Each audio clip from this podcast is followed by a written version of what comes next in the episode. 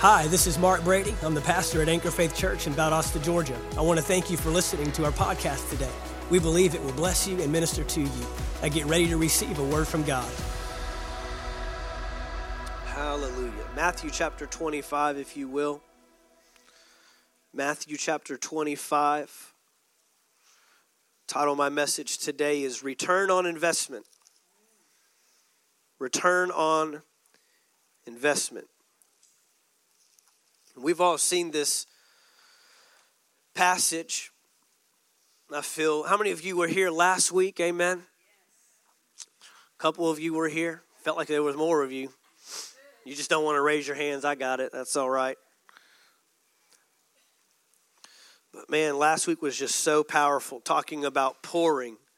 What do you do when you feel empty? What do you do when you feel deficient? What do you do when you feel like you have nothing to give? Give.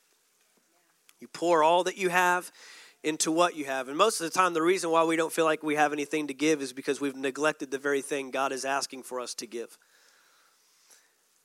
But we found out last week in 2 Kings chapter 4 that the key to staying filled up is by pouring into. And so what are the empty vessels? Anybody spend this week looking for empty vessels to pour into, looking for empty vessels to give into, because that's the key to staying filled up. Most of the time, we're too busy looking for vessels that will fill us up, and God is sending you vessels that you fill up. So when you don't feel like you have uh, anybody giving you love, give love. When you don't feel like you have enough finance, give finance. When you don't feel like you've got enough peace, in your life, bring peace to somebody else's life. I'm serious. This is the word of God. This is what we received last week that many times your answer to getting what you're believing from God is by giving the very thing that you are believing for because you have it in you. Look at your neighbor and say, You have it in you. You have it in you. You have a gift. Whether you've set it aside, whether you keep walking past it day in and day out, and you don't even acknowledge it anymore, you don't even care about it anymore. Nobody else cared about it, so why should I care about it? Nobody else is giving it to me, so why should I give it to somebody else? But as long as you have pot to pour into, you'll have oil to pour out. As long as you have a pot to pour into, you'll have oil to pour out. And so I don't know about you, I'd be spending the rest of my life finding pots to pour, pour into.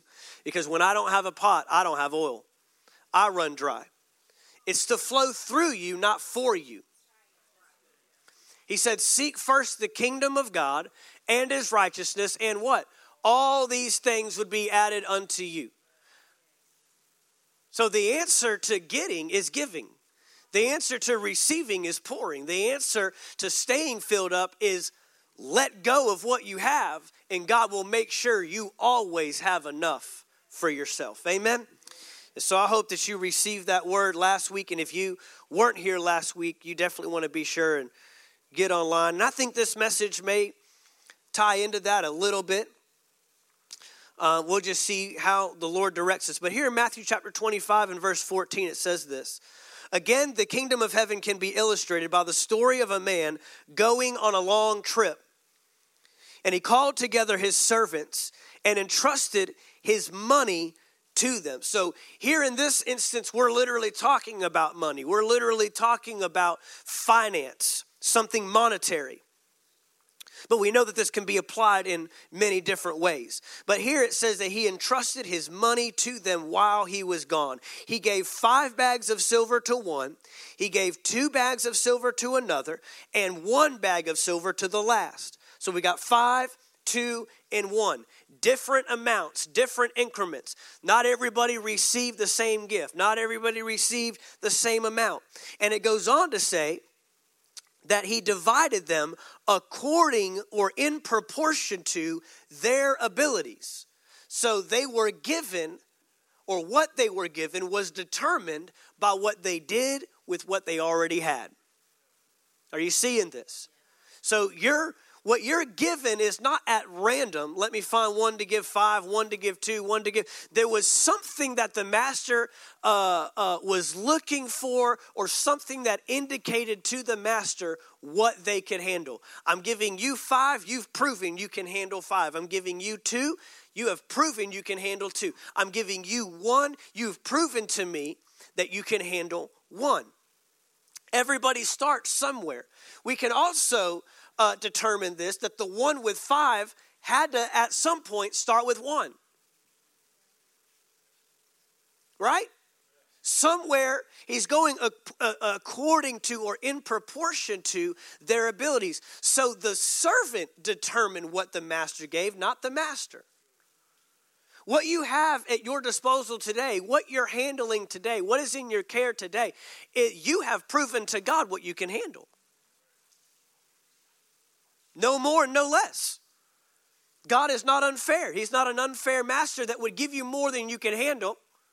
He's also not an unfair master that he would give less of what you've already proven to handle. So, where you're at today, somewhere in your life was an indication to God this is what I can take care of, this is what I can handle. He then left on his trip. The servant who received five bags of silver began to invest the money and earned five more. The servant with two bags of silver also went to work and earned two more. The servant who received the one bag of silver dug a hole in the ground and hid the master's money.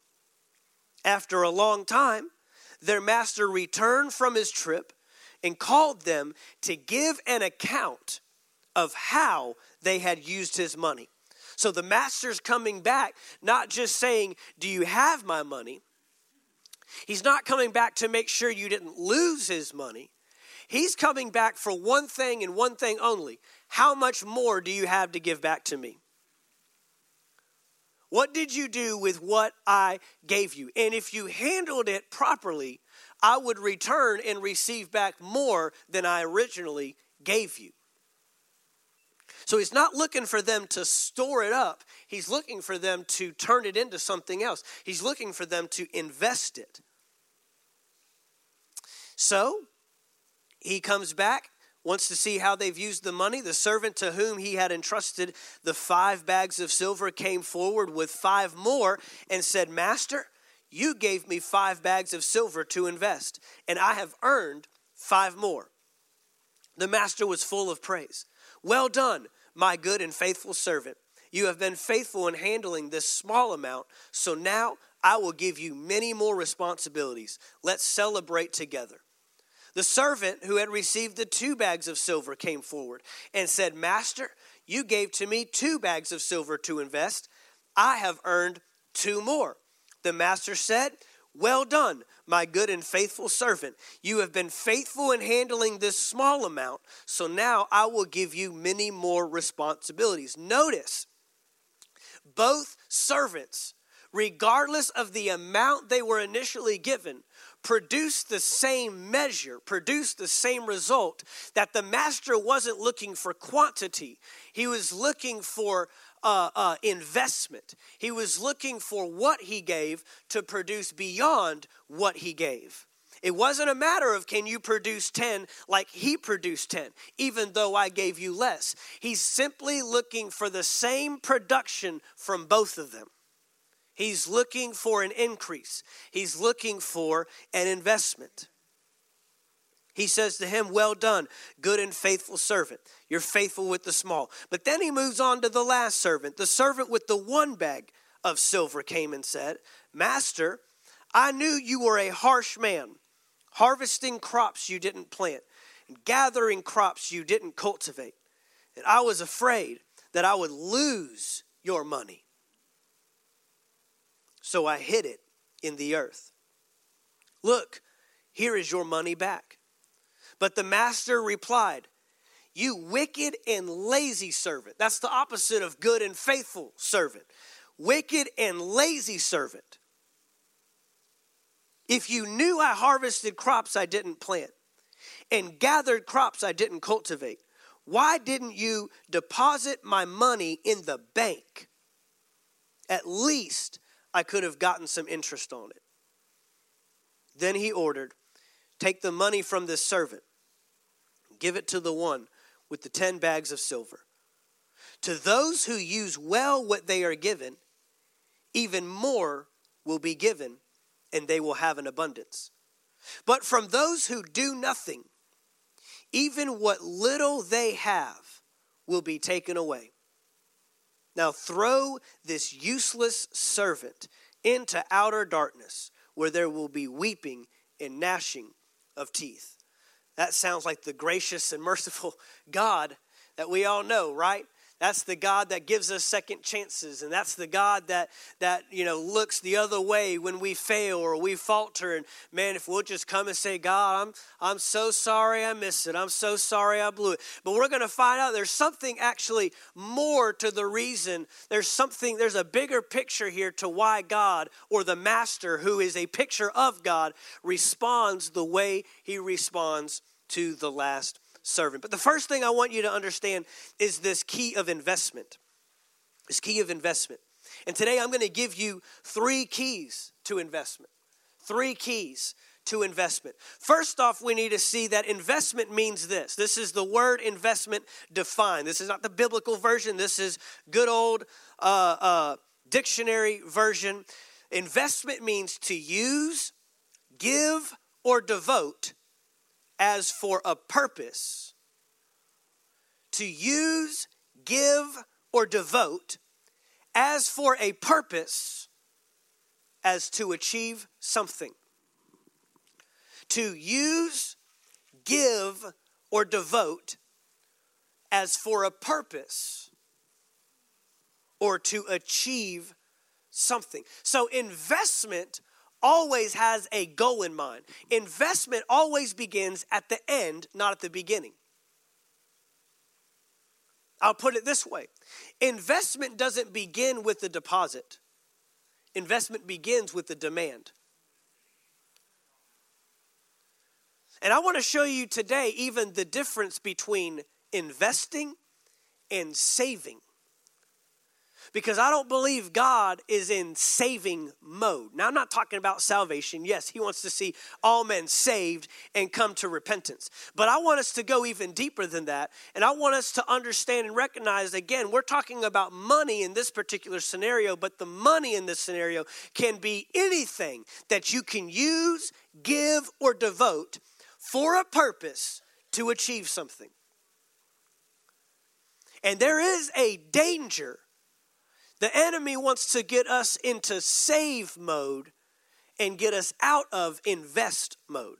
And there's a difference. When you invest, and you know, if you just talk about, you know, financially, uh, one of the first questions I, I uh, just in the last several years opened up uh, an investment account um, for my wife and I. That's basically just going to be, you know, like our retirement thing. And so, you know, one of the first questions they ask you when you go to open an investment account is, What is your goal?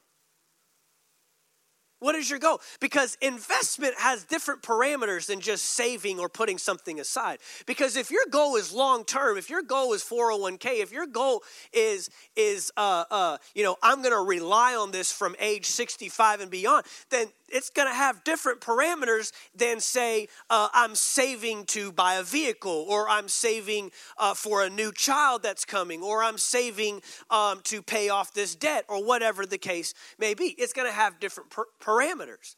One of the key things in the particular account that we opened up was it had withdrawal penalties. If we took it out prior to a certain time since we were uh, investing for long term, if we took it out prior to a certain age, or to a prior length of time that it's had to sit in this account, then there would be with uh, there would be penalties on withdrawing it or taking out sooner than its maturation date. So, an investment is always treated differently than just saving something, than just storing something. And I want you to know that God has always operated out of an investment mode, not save mode. From the beginning of time, when God does anything, he thinks investment. He thinks investment. What does that mean? That means there is a goal in mind. There is something, there is a purpose for which we are setting this aside. There is something we are trying to achieve. And so an investment doesn't begin with the deposit, it begins with the demand. It begins at the end, not at the beginning. That's where investment begins. Well, when God invested in your life, guess what He was thinking of? The end, not the beginning. He was thinking of what you would become. He was thinking of what you would gain. He was thinking of what you would add to his kingdom. He was thinking of the asset that you would become for the kingdom of God. He was thinking of how his glory would be revealed through his church, that with a church that he would be able to represent without spot and without wrinkle. He was thinking far ahead. And you know what? When you think far down the road, there are certain things that you do and don't do now to save what's next, to invest in what's next. And I have found that the things that sometimes are the most desirable and the most enjoyable now don't pay off later. But I have found also that the things that pay off in the long run, that pay dividends in the end, are very uncomfortable and, and, and not desirable and go against what I want right now. Any, can I get a witness from anybody that's had to put down a snack because the long term goal is to lose a certain amount of weight? That you don't do certain things now that would prohibit you or compromise what your long term goal is later. Anybody got that going on. Maybe it's financial. Maybe it's in your relationships that you're saying, you know what? I can't take this on right now because it's going to compromise where I'm trying to get to be later. We all have to make those decisions. And every decision we make is either towards our now or towards our next. Every decision we make, you're either investing in right now or you can invest in tomorrow. You can invest in later. You can invest in what's next. And so God is a God that is investment minded. The Bible says that Jesus was a lamb slain when? Before the foundations of the world. He already knew he was going to make that investment. He already knew, I'm going to do this now because it's going to reap dividends later. But from the beginning of time, God has known the plan.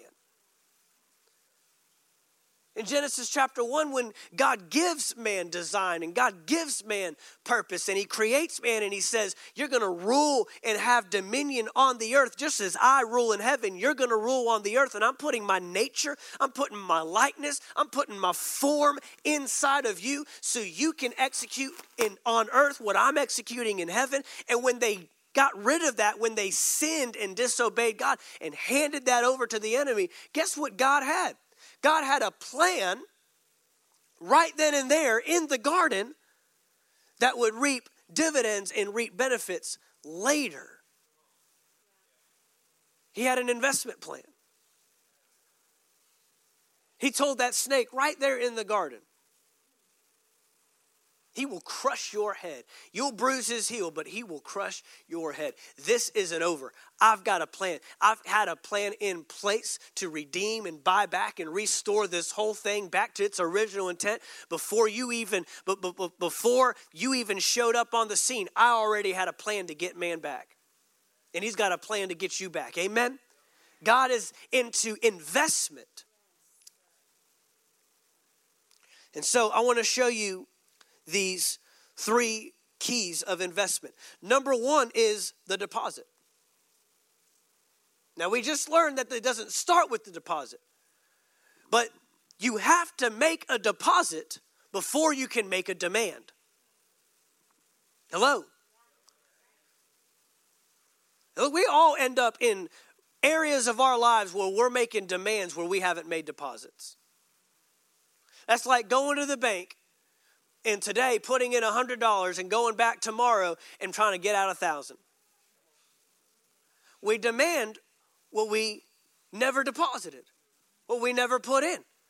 Your investment starts with the deposit. And so the master is investing in these three servants. He's investing in these three guys. And he says, I'm going on a long journey. And so what does he do? He deposits something in them. One, five, one, two, and one, one. And these five, two, and one were determined, the deposit was determined by what they could uh, produce or what they had already proven to handle in their lives in proportion to their abilities.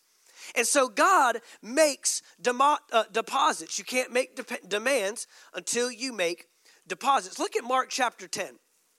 I want to show you what happens when we try to make a demand where we haven't made a deposit. Mark chapter 10, you can keep your finger in Matthew chapter 25.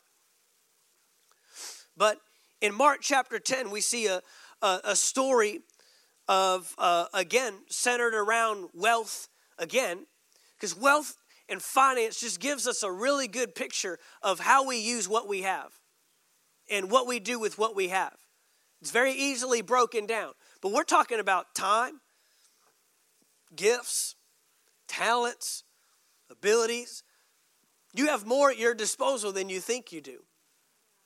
You have more available to you than you think you do. But how well are we using what we have? How well are we using the time? How well are we using our efforts? How well are we using our intentions? How well are we using our friendships? How well are we using the resources that God has given to us? So in Mark chapter 10, verse 17, it says, As Jesus was starting out on his way to Jerusalem, a man came running up to him, knelt down, and asked, Good teacher, what must I do to inherit What's he trying to do?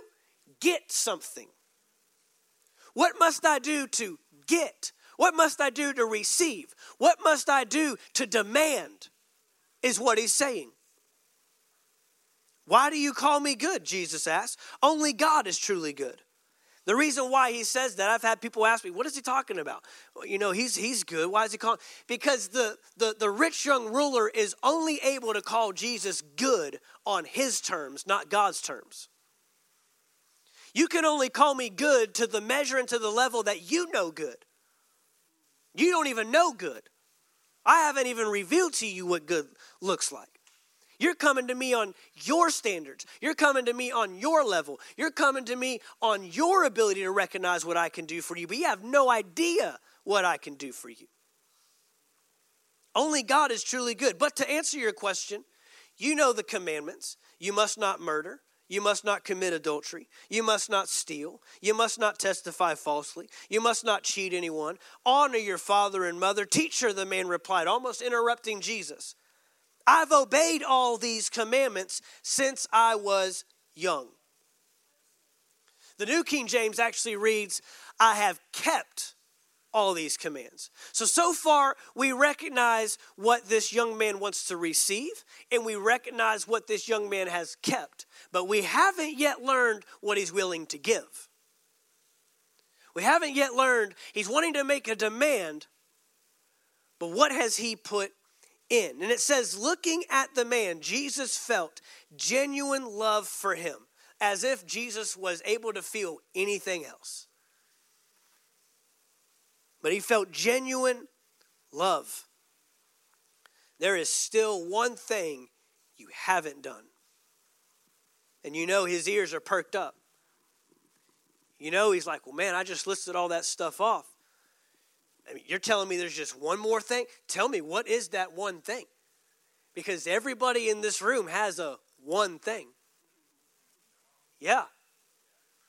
Got something. You can rattle off your resume. You can impress God with all your stuff. You can tell him how long you've been in church, how much of the Bible you've read, how many godly friendships, you know, uh, all, all your little resume stuff. But eventually, he will get down to your one thing.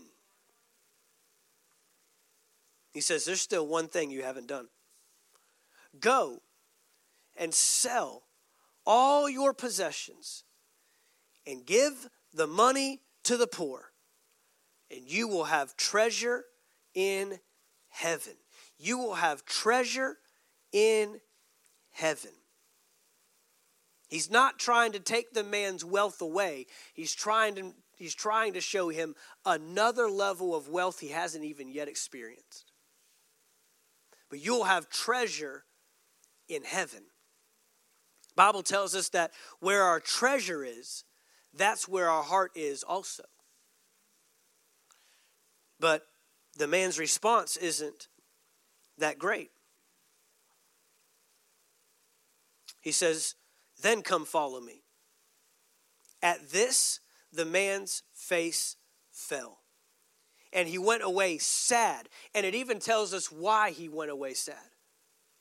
He went away sad, for he had many possessions.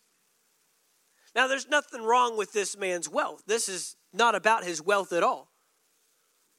It has nothing to do with his money. It has nothing to do with the poor and they need what he has and and and and because he's unwilling to give up what he has, uh, the poor don't have what they need.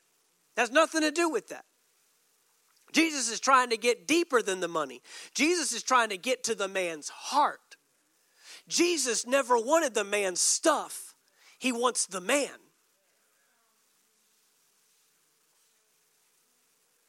Jesus doesn't want your stuff.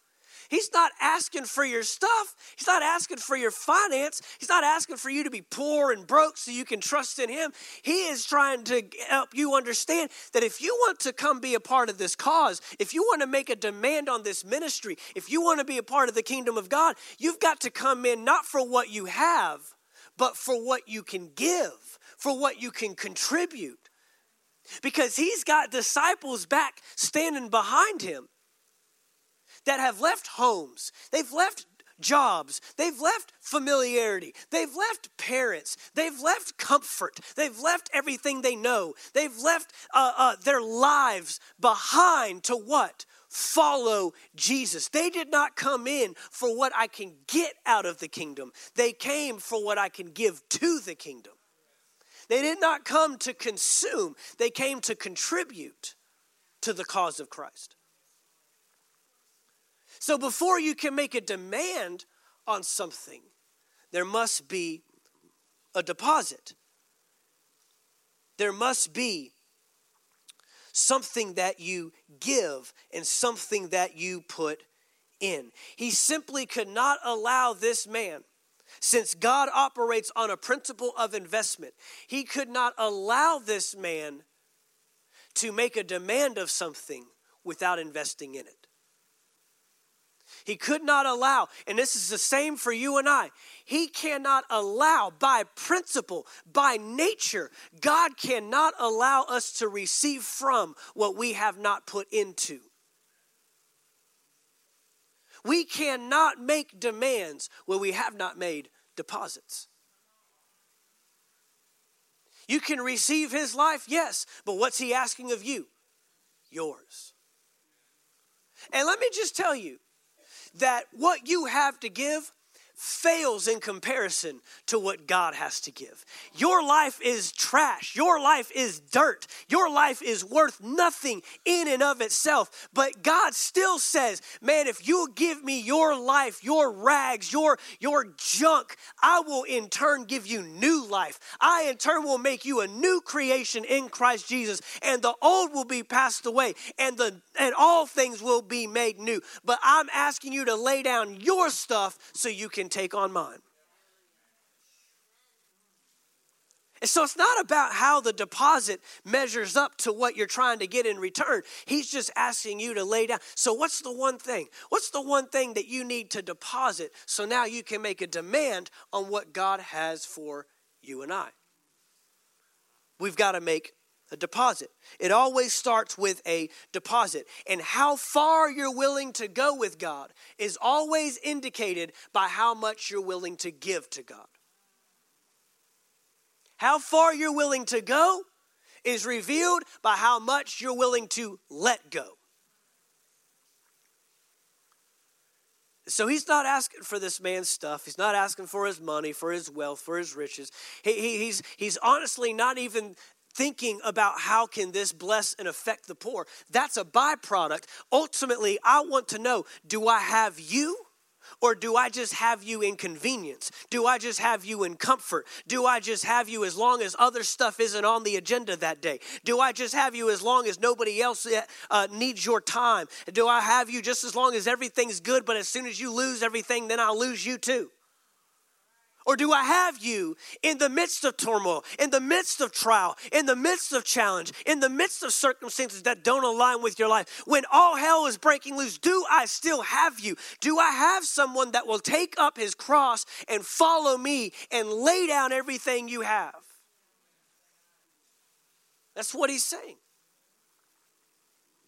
Because that's what Jesus has to have.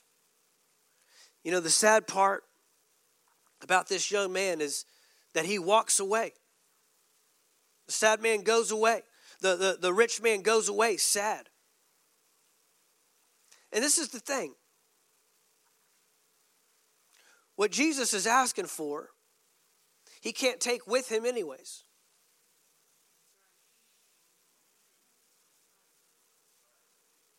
Bible says that we'll take none of this with us. Whatever we've gained. In Matthew chapter 16. Matthew chapter 16 and verse 24, Jesus explains it this way. Matthew 16 and verse 24, Jesus said to his disciples, If any of you wants to be my follower, you must give up your own way. Take up your cross and follow me. Look what he says. If you try to hang on to your life, you'll lose it. But if you give up your life for my sake, you will save it. And what do you benefit if you gain the whole world but lose your own soul? Is anything worth more than your soul? For the Son of Man will come with his angels in the glory of his fathers with judge and will judge all people according to their deeds. And I tell you the truth, some standing here right now will not die before they see the Son of Man coming in his kingdom. He gives you two options, but they both amount to the same thing. You can either give it or you can lose it. You can either give it or you can lose it. You think back to the one man that buried his talent. Unwilling to risk losing it, he ultimately what? Lost it. Sounds to me like the choice is clear. Sounds to me like my options are down to lose it or lose it.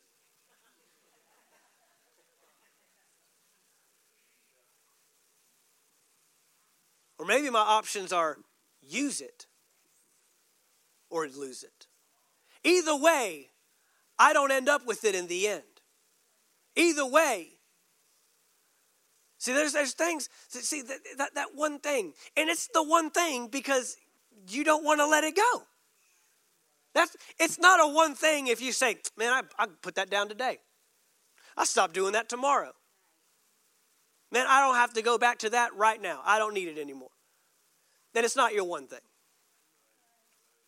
It's not your one thing. One things bring turmoil. They will make you sad initially. One things will be like, man, this is like we talked about last week. Poverty has a funny way of showing you what you really rely on and trust in. Deficiency has a funny way of showing you you didn't think you put your hope and trust in that, but you did. You could you would respond and tell people all day long, I don't care what people say, but you do. Because the second you don't have their affirmation or their validation, you break down and turn into a big ball of mush. Hello? It's amazing the things that we don't think we rely on until it's taken out from under us, and you're like, well, I guess I needed that more than I thought. I guess I relied on that more than I did. It's called a crutch. And you can get comfortable with your crutch. You can get familiar with your crutch. You can learn to live with your crutch. You can learn to live with deficiency. You can learn to live with brokenness. You can learn to live with hurt and pain. In fact, living with hurt and pain can be more comfortable than actually having people recognize how awesome you are. Yeah. No, you can lose it or you can lose it. So he makes it very clear. What are you gaining? You get the whole world, but yet you lose your soul. So I'm asking it of you, I'm requiring it of you.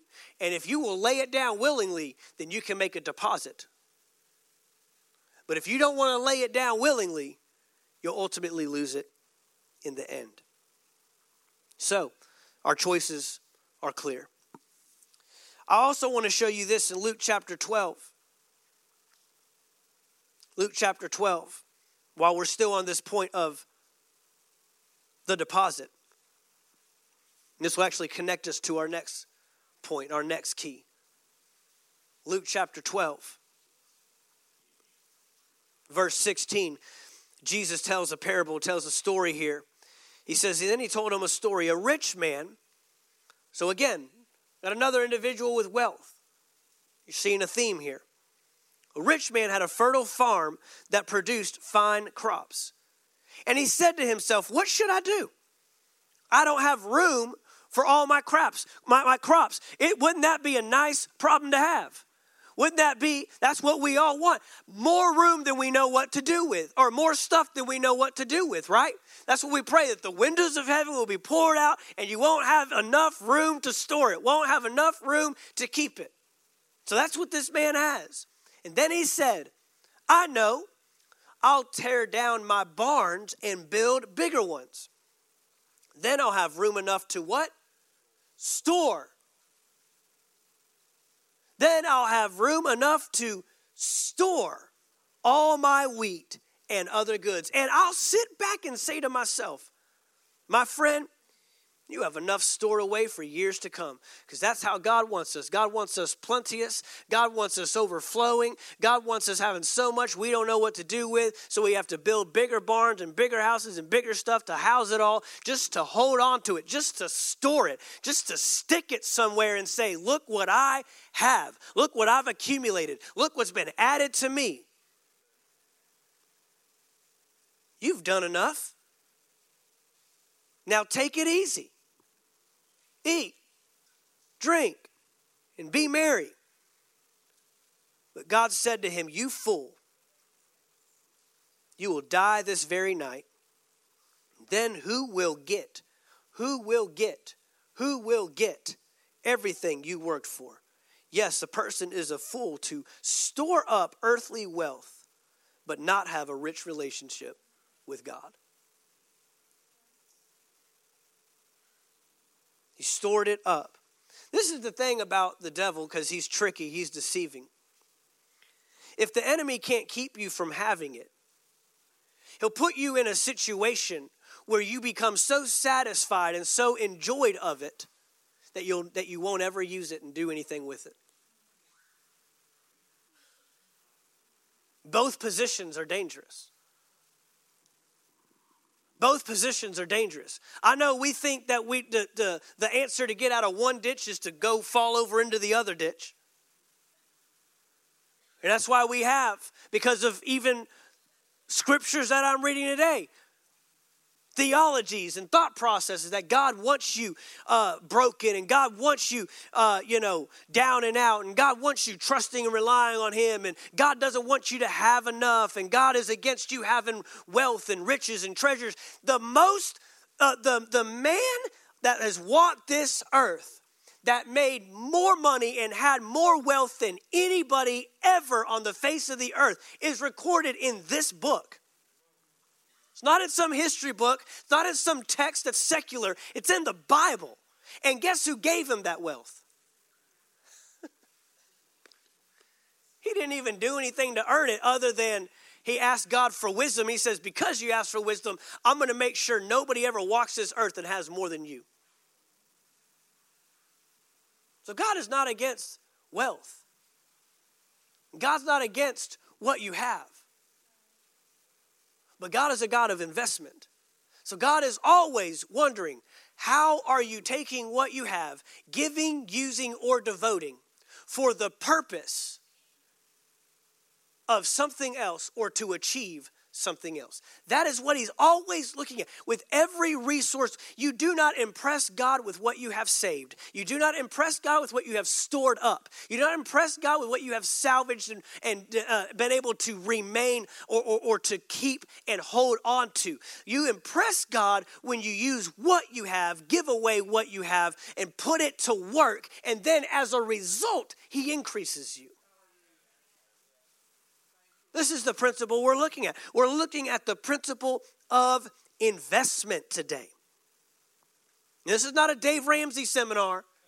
Not talking about money. There's a lot more I'm talking about than just money, so don't get hung up on that. But the enemy will rob you of what you have by causing you to become satisfied with it rather than turning around and investing it and using it for the glory of God.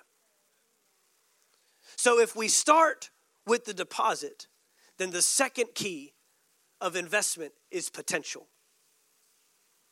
Is potential. Potential gives one five, gives one two, gives one one. And this is really the key that we have to hone on here when it comes to investment. Because when you invest, one of the key factors is you want to know its potential to produce. In fact, if you invest in something that doesn't have potential to produce, then it actually is squandering what you put in. Potential has to do with not what it is, but what it is yet to be. Are you with me? Potential has to do not with what it currently is, but with what it is yet to be, and yet to produce, and yet to do. And this is why God is a God of investment. Because when he calls Abraham, who is a father that, uh, or who is a man that does not have any children at all and cannot have children and is beyond the years of, of having children, and then he speaks into that man and says, You will be the father of many nations, what's he talking to? Potential. When he calls a shepherd boy that wasn't even invited to the anointing party and says, You're going to be the next king of Israel, what is he speaking to? Potential. When he finds a murderer that is slaying Christians left and right and doing all that he can to stop the move of God and calls him to be the next catalyst of the church of God, what is he calling out? Potential. God is a God that is only moved by potential. You will never move God by what you have not yet done or who you are right now. It doesn't, God doesn't care one flip. He has never called somebody that all had, had everything all together, and He never will. He's going to keep finding people that don't measure up and don't have the qualifications and don't have the experience and don't have the money and don't have the status and don't have the stuff. And He's going to call you to do stuff that's way bigger than you will ever be without Him. And if you don't want to do it, sit down and he'll find somebody else to do it. He's not looking for ability, he's looking for availability. His resume doesn't say, Well, what are your abilities? His resume says, So uh, when can you come in? When can you be here? When can I count on you? How early can you show up? How late can you stay? How long can you do this? How faithful will you continue to do this even though nobody may notice? His resume and his interviews look a lot different than ours do. But he's calling out potential. And potential is key to investment. Potential also has to do with environment. Your environment is very key to your investment. Your, what is around you, listen to this, what is around you can compromise what's in you. It's not that it's not in there, but it's that you keep surrounding yourself with people and stuff and things and agendas and plans that stifle and restrict what God has put inside of you. I mean, I've seen this happen in the natural. Somebody's not thriving, somebody's not uh, uh, producing, somebody's not being fruitful. Put them in a different environment, all of a sudden the light bulb comes on. Put them in a different seat on the bus. Find them a different role. Find them a good, a, a, better fit. Find them a place where they can thrive and they open up. And all of a sudden, man, you'll start seeing stuff come out of them you never knew was even there. only because, not because you did anything to the person, but because you put them in a different environment. Now, the ground is a great place to put seeds and crops and, and, and agriculture, but it's not a great place to put money.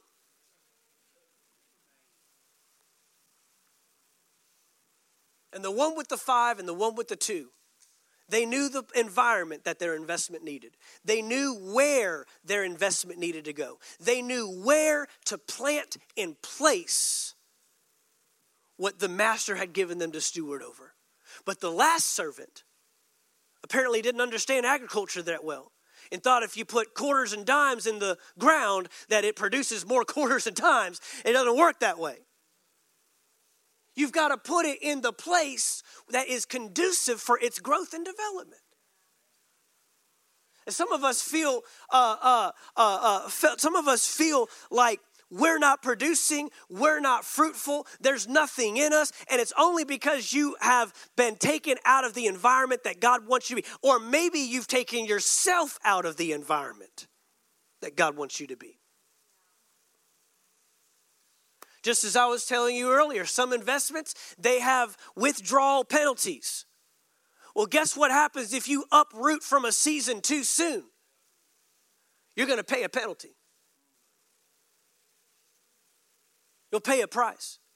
And guess what? You will always feel like it's time to go or do something different before it's time. Always. That's part of the process.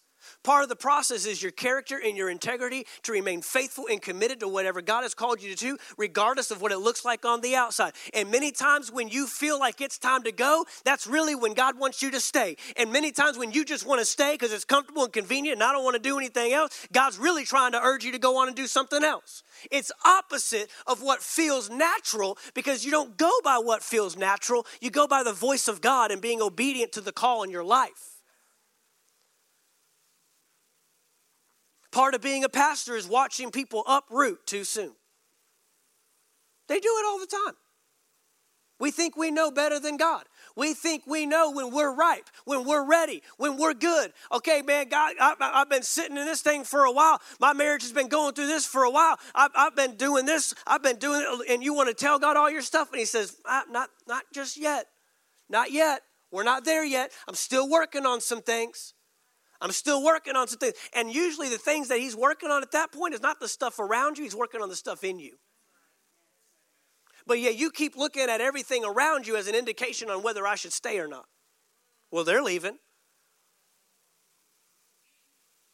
Well, those people aren't even serving God anymore.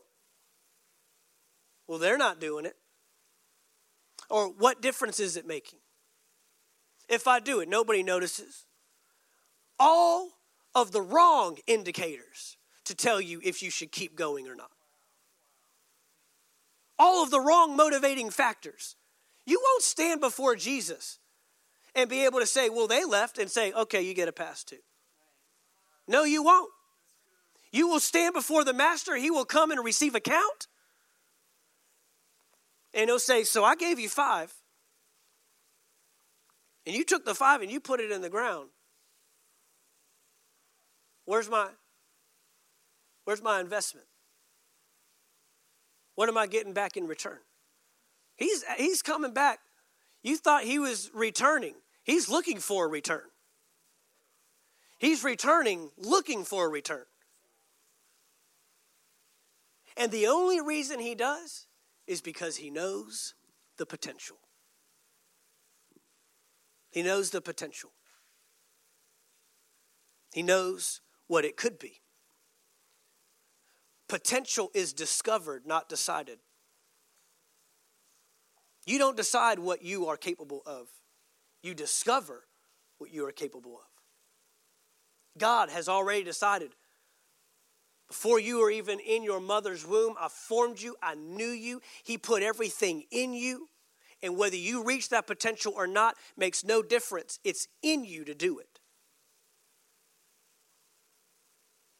Talked about it last week. The jar of oil that you walk by, that you neglect, that you've abandoned, that you became familiar with, that you forgot about, that you don't even care about anymore, has the potential to fill up pot after pot after pot after pot if you will lend yourself and make yourself available to the potential within the jar. And yeah, we all want to judge the jar and say there's no way the jar can fill the pot, but that's because the Holy Spirit does the work. That's because it's not up to you, it's up to you to pour, it's not up to you to produce. You pour. You put yourself in a position where you're giving and you're giving and you're giving and you're doing and you're doing and you're doing. And all along you're becoming and you're becoming and you're becoming. There's potential.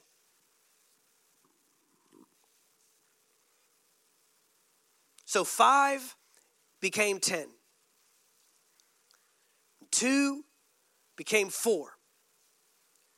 And the reason why the master is so distraught. The reason why the master is so upset at the last servant, the reason why the master responds the way that he responds is because he knows the potential of even but one talent.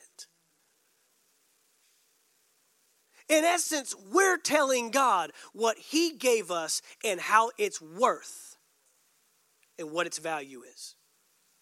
That's essentially what's happening. Hey, I know you gave me one talent. You know, it's not really nothing. I just put it in the ground. No, the master determines the worth, the master determines the value. There's potential. But this is what I love about this passage, and I just saw this this week as I was studying this. Never seen this before.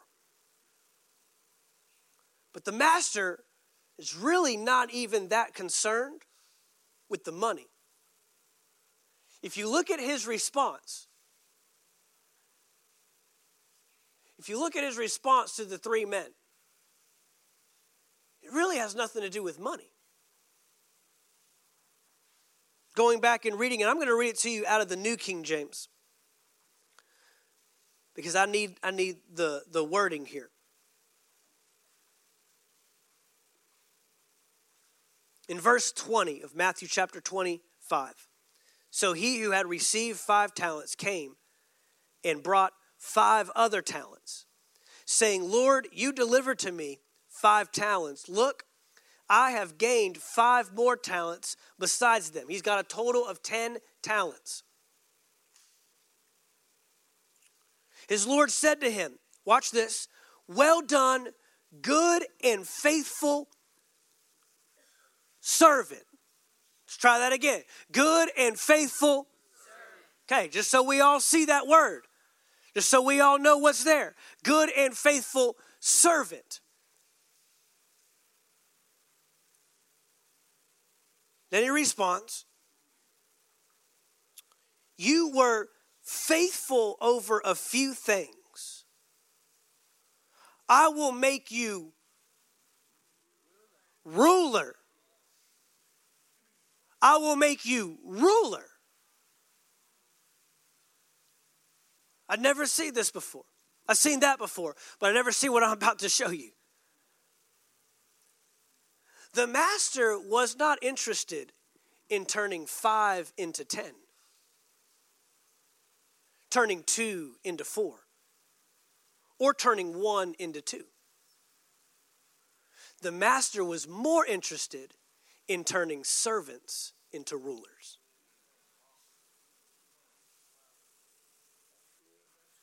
What he's really looking for is who will rise to the potential of one day ruling and mastering. But you have to come in as a servant. You come in in a posture of submission. You come in in a posture of servanthood. You come in as Jesus came in and says, I did not come to be served, I came to serve the potential, the reason why the master responds the way he does to all three men, and the reason why he ends up ultimately casting out the last servant is because he says, I'm looking for servants that can one day rule. I'm looking for servants that will serve now, but one day can be masters.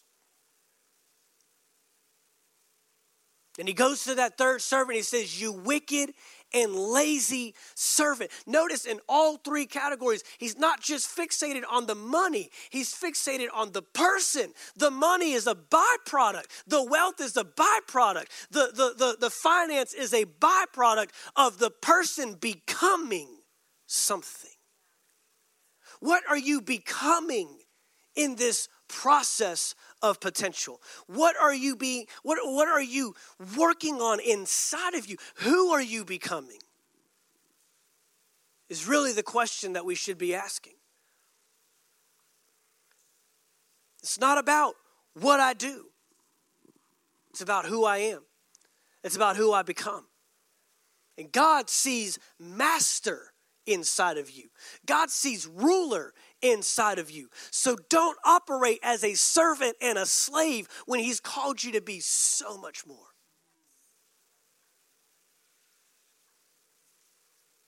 And see, when that last servant, he didn't just bury money, he buried potential, he buried value. He didn't just bury finance, he buried who he was. He put himself in that hole in the ground. And the master saw on him the same potential he saw on the other two. No different, no less, no more. Your potential comes through a process. Our potential is not overnight. And if you reject the process, you ultimately reject the progress, the product, what it could be. And there's potential all over this room today. But your potential in who you can become is compromised when we don't value what we have. God isn't wanting to pull gifts and talents and abilities out of you just for the blessing of other people. Sure, that's a great motivation, and we're expanding the kingdom, but ultimately, He's working on you. And who are you becoming in the process? The third key that we have, the third key that we see is the return. We have the deposit, we have the potential, now we have the return. Another word for that would be yield. What does it yield? The return. The master comes and he what? He makes a demand on what he deposited. Again, remember, if God is making a demand in your area, it's an indication of what He's deposited in your life. And we'll always go through things that we think demand more of us than what's in us or who we are. But that's where potential comes in. And God is wanting to show you, you thought you were just this. You thought you were just the servant, but I actually want you to be ruler. That command wasn't given when the master left. I want to see which of you is going to end up becoming a master. But ultimately, that's what God was working on the whole time moving you from servant to master. And so the return on the investment, the return on investment for God, the return on the investment for this master wasn't just more money, it was rulers. You and I are called to rule. You and I are called to dominate. You and I are called to control. You and I are called to manage. You and I are called to, to uh, uh, uh, subdue this earth. That this op- nothing in this earth should be operating without our permission. I don't care what virus they're talking about. I don't care what battle, what challenge, what struggle, what, what, what racial issue, what, what ec- economical issue. I don't care what's going on. In the, if you're moved by those things, you have not yet discovered who you are in Christ. You have not yet discovered you're a ruler. You're above and not beneath. There's nothing on this planet that can touch you because you were put in place to control and manage all that stuff.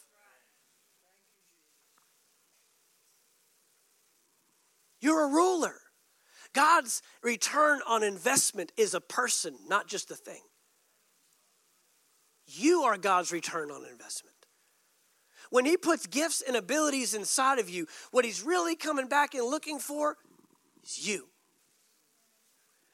See, faithfulness yields fruitfulness. Faithfulness yields fruitfulness. And I, I told our Elevate team members this morning in our huddle that God showed me this that anybody can be faithful. You don't have to go to school for it. You don't have to have a certain amount of money to be faithful. You don't have to know certain people to be faithful. You don't have to have a certain educational background. You don't have to be promoted to a certain position to be faithful. You don't have to go to a certain church to be faithful. You don't have to have a certain amount of kids to be faithful. Your marriage doesn't have to be in a certain status to be faithful. You can be faithful right now, right where you're at. Worship team, if you come. Faithfulness yields fruitfulness. It's sticking it out. It's grinding through. It's allowing the process to work itself out in you. It's allowing things to, to, to grow. It's allowing things to be cut off. It's allowing things to be let go of. It's allowing things to be added to you. It's allowing your character to go through sometimes assassination. It's allowing integrity to be built up within you. It's allowing yourself to walk in love even when nobody's walking in love towards you. It's allowing you to stand on the word when everything else is failing around you. Faithfulness yields fruitfulness. Will you be faithful? He said, You are faithful with little. And this is what's crazy. He said, You'll be faithful with little to the one with five. And he said, You are faithful with little to the one with two. Five and two were both little to God, to the master. He doesn't even acknowledge the difference of what they had, the different increments of what they had. He doesn't even acknowledge it. He just simply says, You were faithful with little.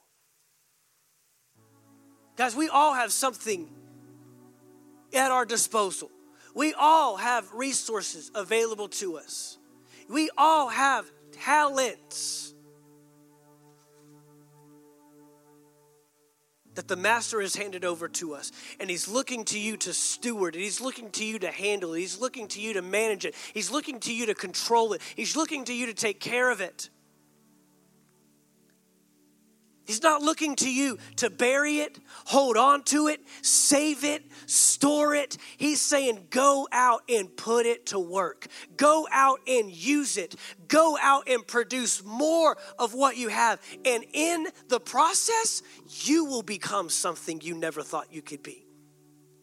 See, you thought it was just about your talent. You just thought it was about your stuff. You just thought it was about uh, uh, your abilities. But in the process, you're being built up. You're being turned into a better husband and a better wife. You're being turned into a better parent and a better child, a better son and a better daughter. You're being turned into a better employer. You're being turned into a better employee. God is doing something in you. It's amazing the places potential grows. It's amazing the places that God will move you to. I mean, that's all my testimony is. Not my will, but yours. God's greatest investment was his son. God's greatest investment was Jesus. God's greatest investment